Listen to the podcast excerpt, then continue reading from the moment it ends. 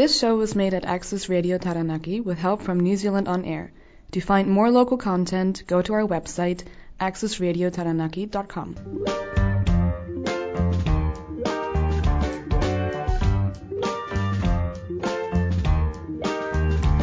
Kia ora tātou. You're listening to the Sugarloafing Artscast on Access Radio Taranaki 104.4 FM. Ko Mikaela toko ingoa. My name is Michaela Nyman and I'm your host. Welcome. This show focuses on the arts and creativity in Taranaki and beyond. We aim to cover the diversity of arts from painting, literature, songwriting, theatre, pottery, poetry, sculpture, and how the creative arts contribute to our community, as well as our own sense of purpose and well being. The Sugarloafing Artscast is generously supported by the Govett Brewster Art Gallery and Len Lye Centre. Stay tuned to find out more. I'm so pleased today to be out at Parihaka, and here's a biochar event that is connected to Te Ao liquid constituencies, and we are at the Parihaka Mara today. And I'm also very pleased to be talking to a number of uh, the artists and people involved in this. And uh, I'm here with Huhana. Kia ora, Kia ora. Can you tell us a bit about your role here in this event today? Uh, my role in this event today is as a member of Te Waituhi a Nuku Drawing Ecologies group, and we're a group of artists and designers with a strong environmental or kaitiakitanga bent. So we're coming from Māori or non-Māori perspectives about uh, envisaging a better world that we would like to see. Um, so subsequently, many of us in the group um, have had long environmental histories in different projects, whether it be for freshwater, for for moana, for whenua, you know, soil.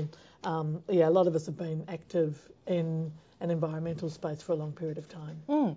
And uh, you're with uh, Massey University. Uh, yep, I'm. I have a day job, Oh. and my day job is I'm the head of school, head of School of Art, Whiti Mhm. at uh, Toi Rauwhārangi, the College of Creative Arts at Massey University, based in Wellington.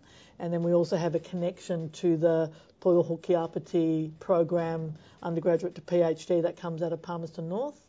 Um, and then we also have links to the School of Design as well through the photography program. So I kind of look after fine art, Toioho ki Āpiti, or the Māori Visual Arts program, and photography. That's, that's, my, that's my day job. Yes, oh, fantastic. And uh, you've been up here since yesterday, then, um, as part of uh, your group to be part of this event specifically, because right now you can actually see part of this uh, amazing exhibition at Govett Brewster. Yep, correct. Well, we, um, for the Te Ao Liquid Constituencies exhibition, um, uh, members of Te Waituhi a Nuku did a installation on biochar for the Waikokapu stream, which is based on our little farm in Kuku. And, and so we manifest that, and then as a group, we are part of the public program. So Monique, myself, we've got Phil Stevens, who's the biochar guru.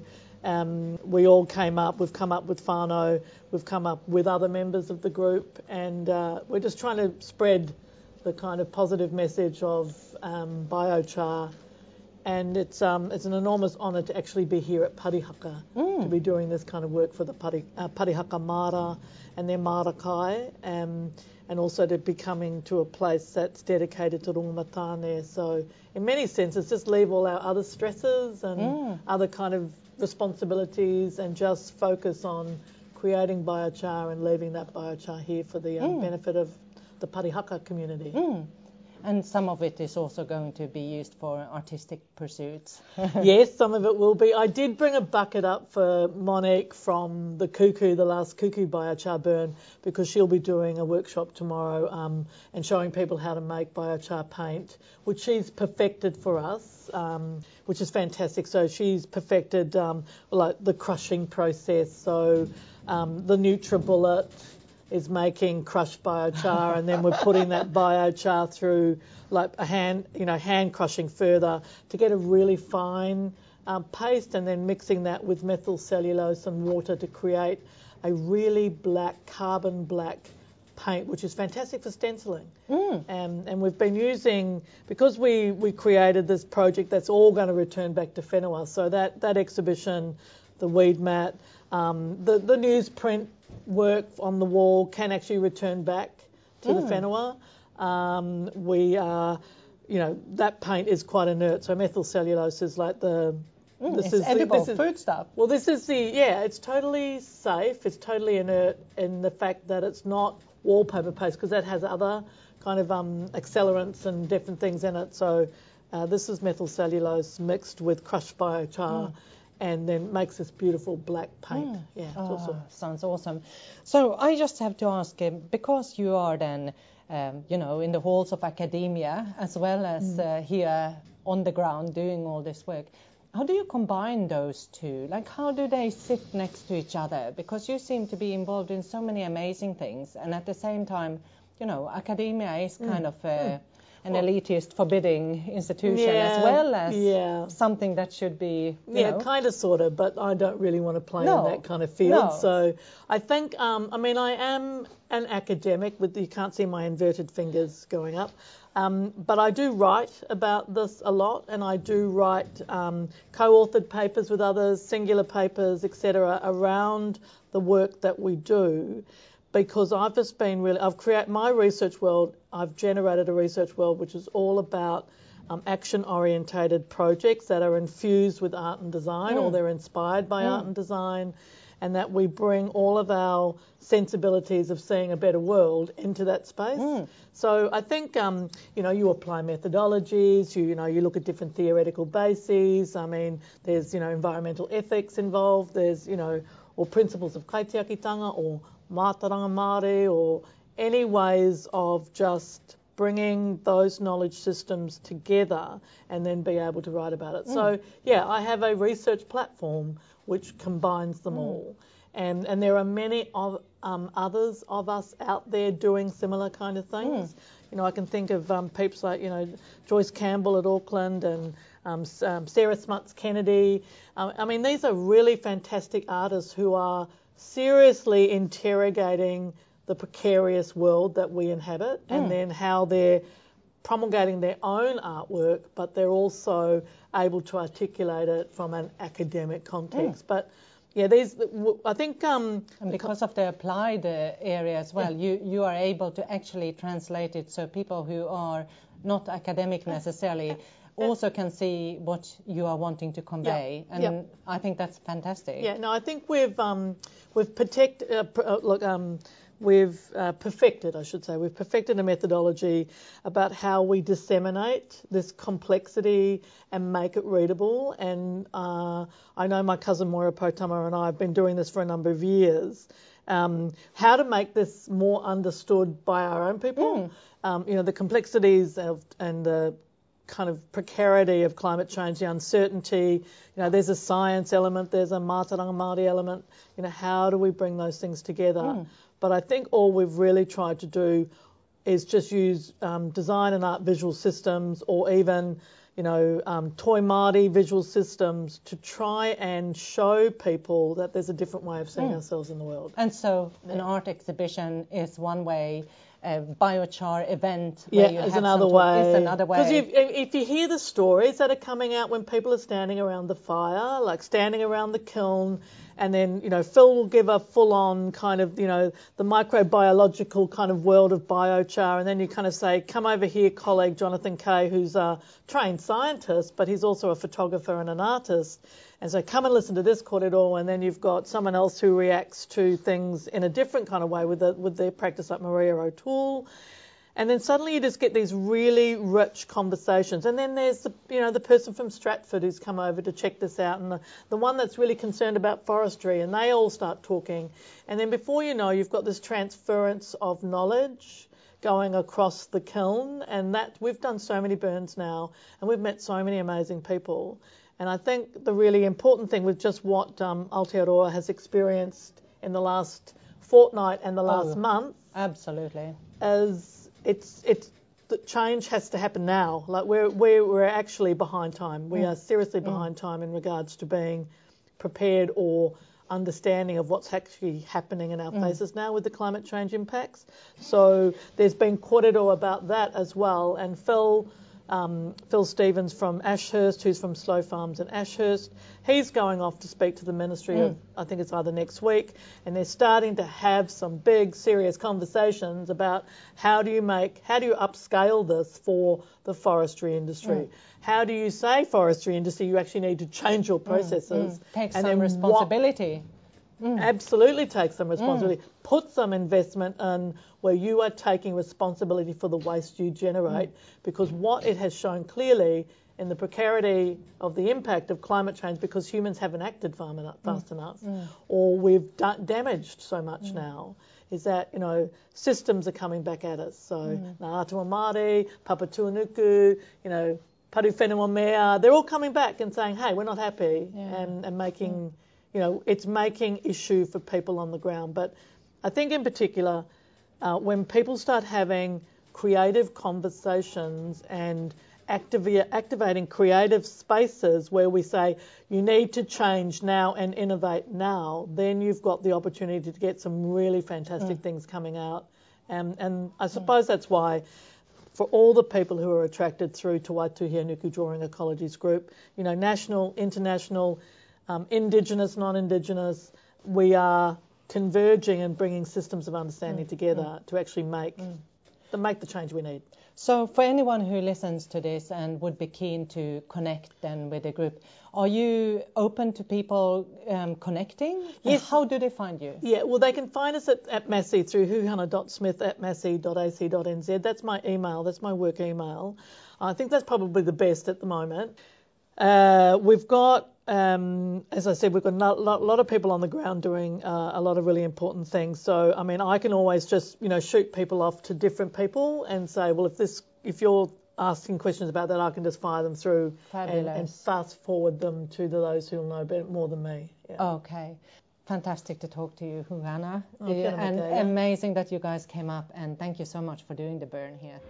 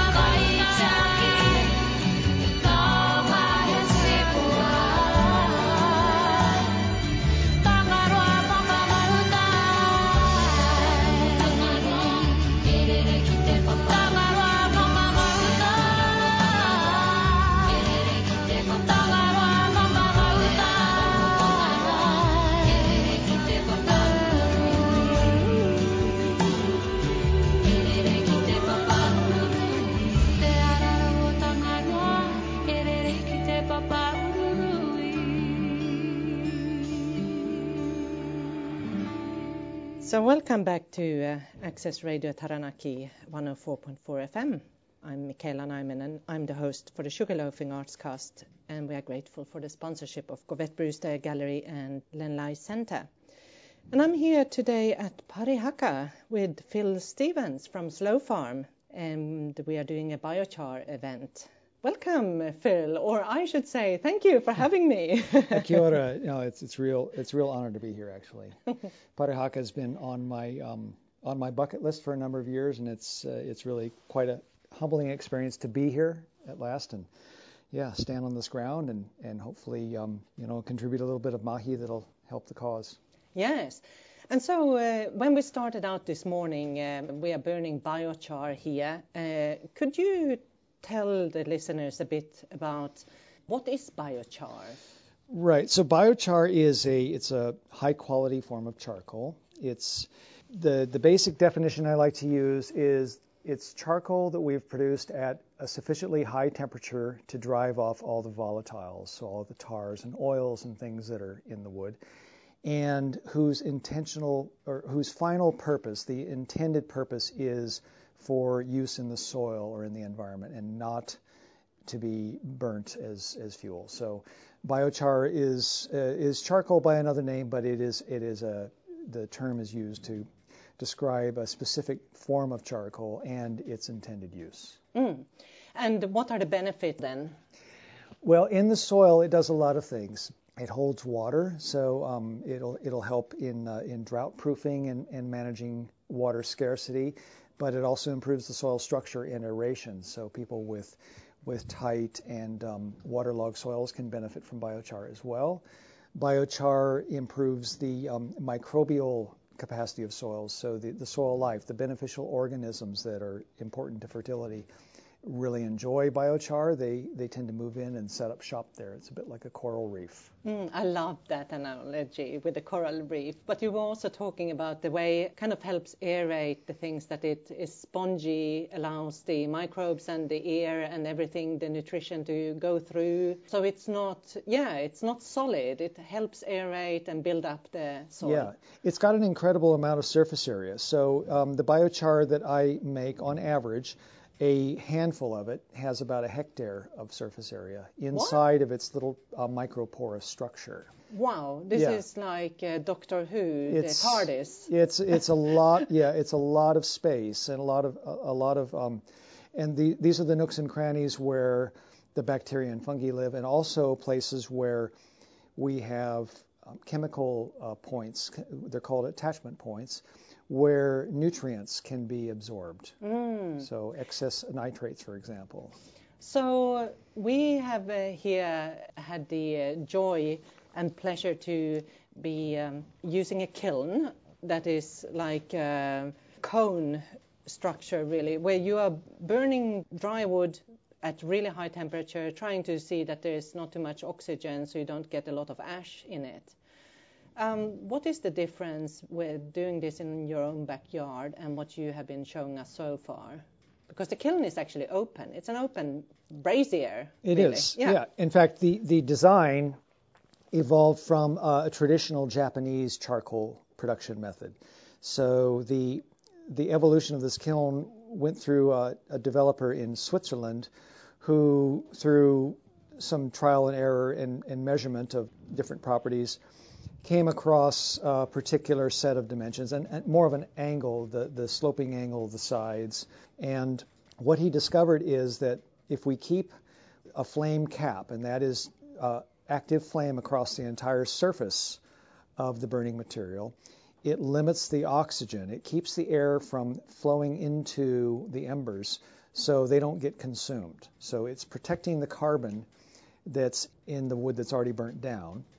The flame cap also consumes all the smoke. So all the volatiles that are being released from this bed of, of embers are having to travel through the flames before they escape, and that causes all the particulates and things to be completely oxidized. So what we will see at the end of uh, this, and it's at least four hours, uh, five hours of burn, is something that is, um, you know, heavily. The charcoal goes through the whole pieces of wood, does mm, it? So yeah. it's not just surface. Right. It's it's all the way through the center. Mm-hmm. Yeah. Yeah. Very cool. So this morning when we started with the lovely karakia, you also talked about the relationship between humans and fire. Mm. It was quite philosophical. I thought it was really lovely. Would you mind uh, telling us a bit about that? Yeah, so that was just a bit of a background and, and scene setting exercise. And the reason I like a flame cap burn so much is that is it, it is um, it's really standing around a fire. And and when we do this type of burn to create biochar it's a very accessible and social sort of thing. So you can have a group of people and you're just calmly standing around tossing chunks of wood into a fire having uh, having korero, sharing stories, um, learning. It's it's a it's a you know it's a social thing, and I think this feeds something in innate to the the human um, you know human desire for companionship and and society, and it also speaks to the fact that we are evolved, we are co-evolved with fire.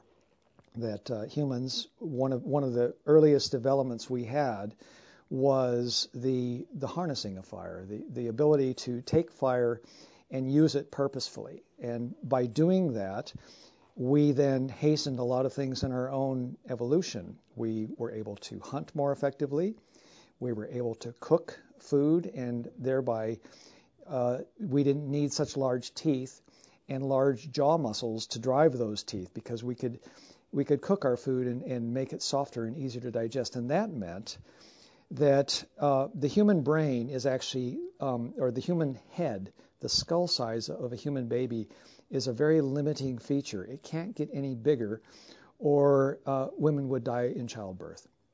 So the trade off was previously, our heads had to be a certain size to support these great big bone um, features and attachment points for muscle so that we could grind up horse foods.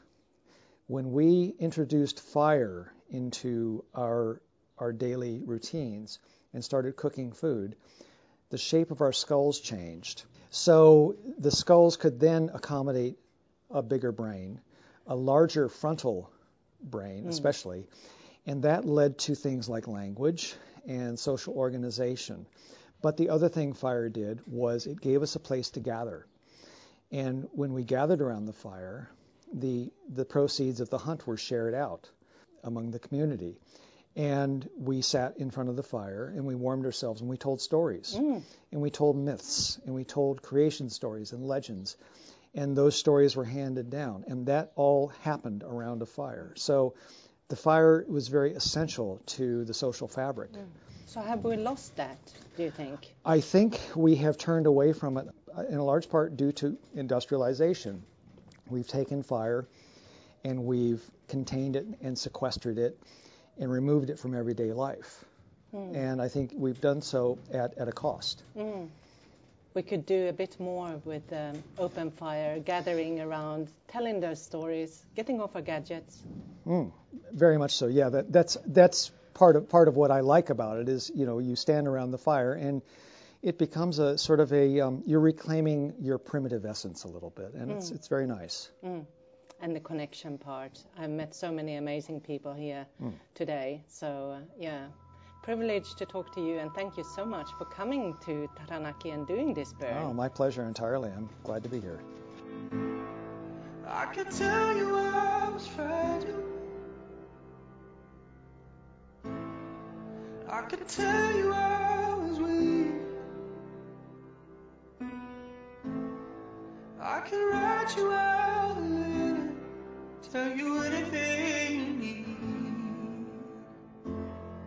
seen minutes turn to hours, hours turn to years, and I've seen truth turn to power. If you could see me the way I see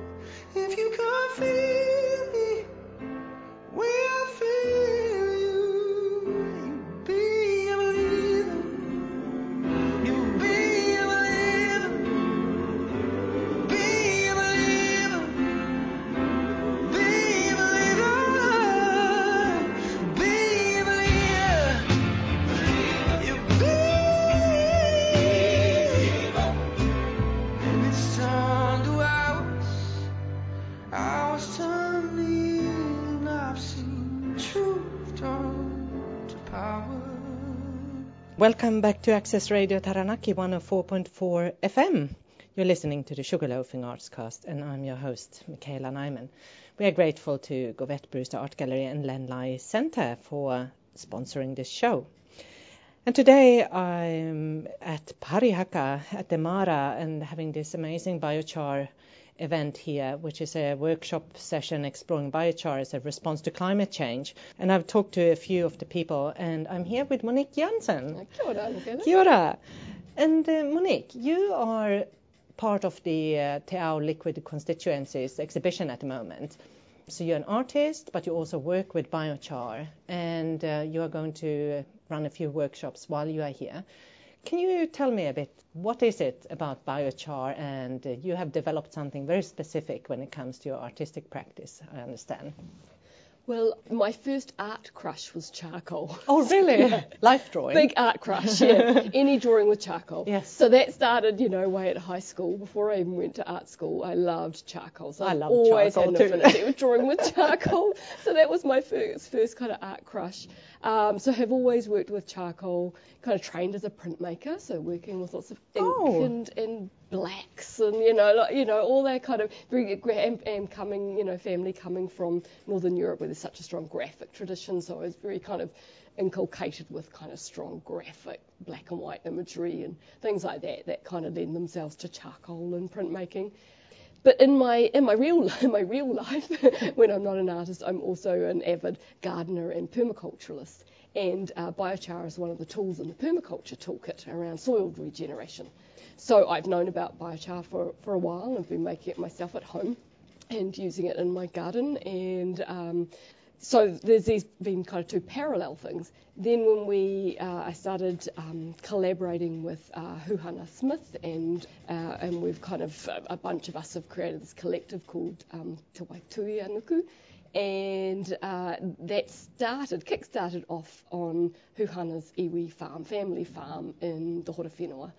And, and the idea of this big project, which Huhana's probably talked about, but is about bringing artists and designers and climate scientists and freshwater ecologists and iwi all together to imagine a better future. Mm. And based on that iwi land, how could we regenerate and bring back the health, the mauri of that whenua, and and using the arts to activate the imagination around that, which is often what you know artists and Mm. are good at, right? Are good at kind of let's, let's give something a try and see what happens. We don't kind of think about you know a business plan or a, or anything like that. We just let's try some stuff out, see what happens. Um, so artists are quite good at that. So being part of that plan, we we have, have been down in Kuku and doing really uh, beautiful um, hui down there and um, hikoi over the land and learning that land and the stories of that land and of Ngāti Tukorehe, the, the iwi down there.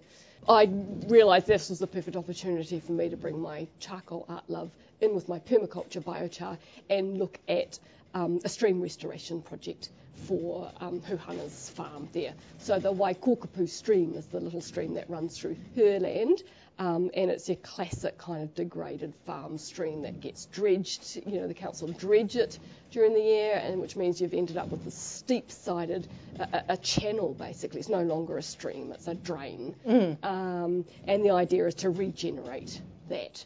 And so one of the ways that we're uh, experimenting with regenerating it is making biochar from all the offcuts of timber from that site. So right next to the stream is the old plum tree that died and the olive prunings that come off the olive grove, the Waikokupu olive grove, and burning them to make charcoal. But uh, but we are talking about the natural offcuts, Yes, so not yeah. um, treated timber. No, definitely no, no, no, no. You trees. can't do it with trees. Yeah, yeah, just you know, um, kindling trees. You can also make biochar out of you know um, macadamia nut shells or, Oh, or corn husks or anything like that. That's carbonous, so really carbonous matter. So we're making charcoal from that land, from trees that are grown on that land, putting the, the charcoal into old coffee sacks from the local coffee roastery, um, from Dark Horse Coffee down in um, Kapiti, and um, placing those into the stream, staking them in to act as a water filtration, so to try and clean the water. And everyone knows stream. that you can have a charcoal filter that you buy from the shop to put in your water tap. But Exactly. this is like the Same, same principle. Yeah. Charcoal's always been a good filter. Interesting. So that's one of the experiments, and then the then the other kind of art experiment is to take that charcoal. I've been grinding it up, and I've been mixing it in with methyl cellulose, which is a really uh, nu- neutral. Yeah, yeah, exactly. Yeah. It's a it's a wood fibre basically. It's a Mm. glue. So it's used in conservation, like for bookbinding, for conservation and museum supplies and things like that. So it's a very very neutral kind of mixing that into a paste because I figured whatever I was going to need to bind the charcoal to make it into a paint or an ink, it has to go back to the land. So it has to be edible, effectively, for it to go back to the land and not cause any damage. Non-poisonous. Yeah, so methyl cellulose seemed like the best option. So we grind up um, the charcoal from Huhana's trees that we've made into this paint, and then we've been using it to stencil the coffee sacks with the name Waikokapu, and um, also stenciling really large weed mats that we've got. So that's uh, New Zealand grown and manufactured hemp weed mats. So they're like the weed mats you see along the side of the motorway when they do plant, new plantings. So it's that stuff, comes in big 30 metre rolls. We've stenciled an image onto that of uh, Waewae Pakura, which is the swamp hen feet, the pukeko feet symbol. It's a kind of um, interpretation of that traditional tukutuku panel um, pattern. And um, we've stenciled that onto the weed mat, and that's the sample you can see in the gallery at the Govett Brewster. But the aim, of course, is that we're going to uh, print, I think, six of those. They're 30 metres long each with that. And then this winter, the six of them are going to go along each stream edge of this patch of the Waikokapu stream. Oh. So you'll see this pattern weaving down the, the sides of the stream. Beautiful. And then get planted into. And of course, the biochar that's been stenciled on there will just wash away in the rain into the stream, and that's completely fine. But yeah, we'll, we'll photograph that. So it's it's kind of it's you know it's a planting stream restoration project but we've added that kind of creative visual practice in hmm. it because that we figure that that stimulates conversation hmm. and excitement and interest in hmm. biochar and stream restoration in a way that a normal stream restoration might not. Absolutely, and I think that's what art is so great at the kind of conceptual thinking, and then you have an event or something, and you draw attention to things that people might overlook. Yeah, beautiful. So, when you talk about permaculture, then, for someone who is not then uh, into permaculture, how would you describe the permaculture that you are into? Uh, so, so permaculture is basically kind of agglomeration of lots of traditional knowledge from many continents, indigenous knowledge from here, from Australia, from but all my ancestors in Holland did a lot of these practices. You know, these these were kind of you know historic kind of agricultural practices, regenerative agricultural kind of practices.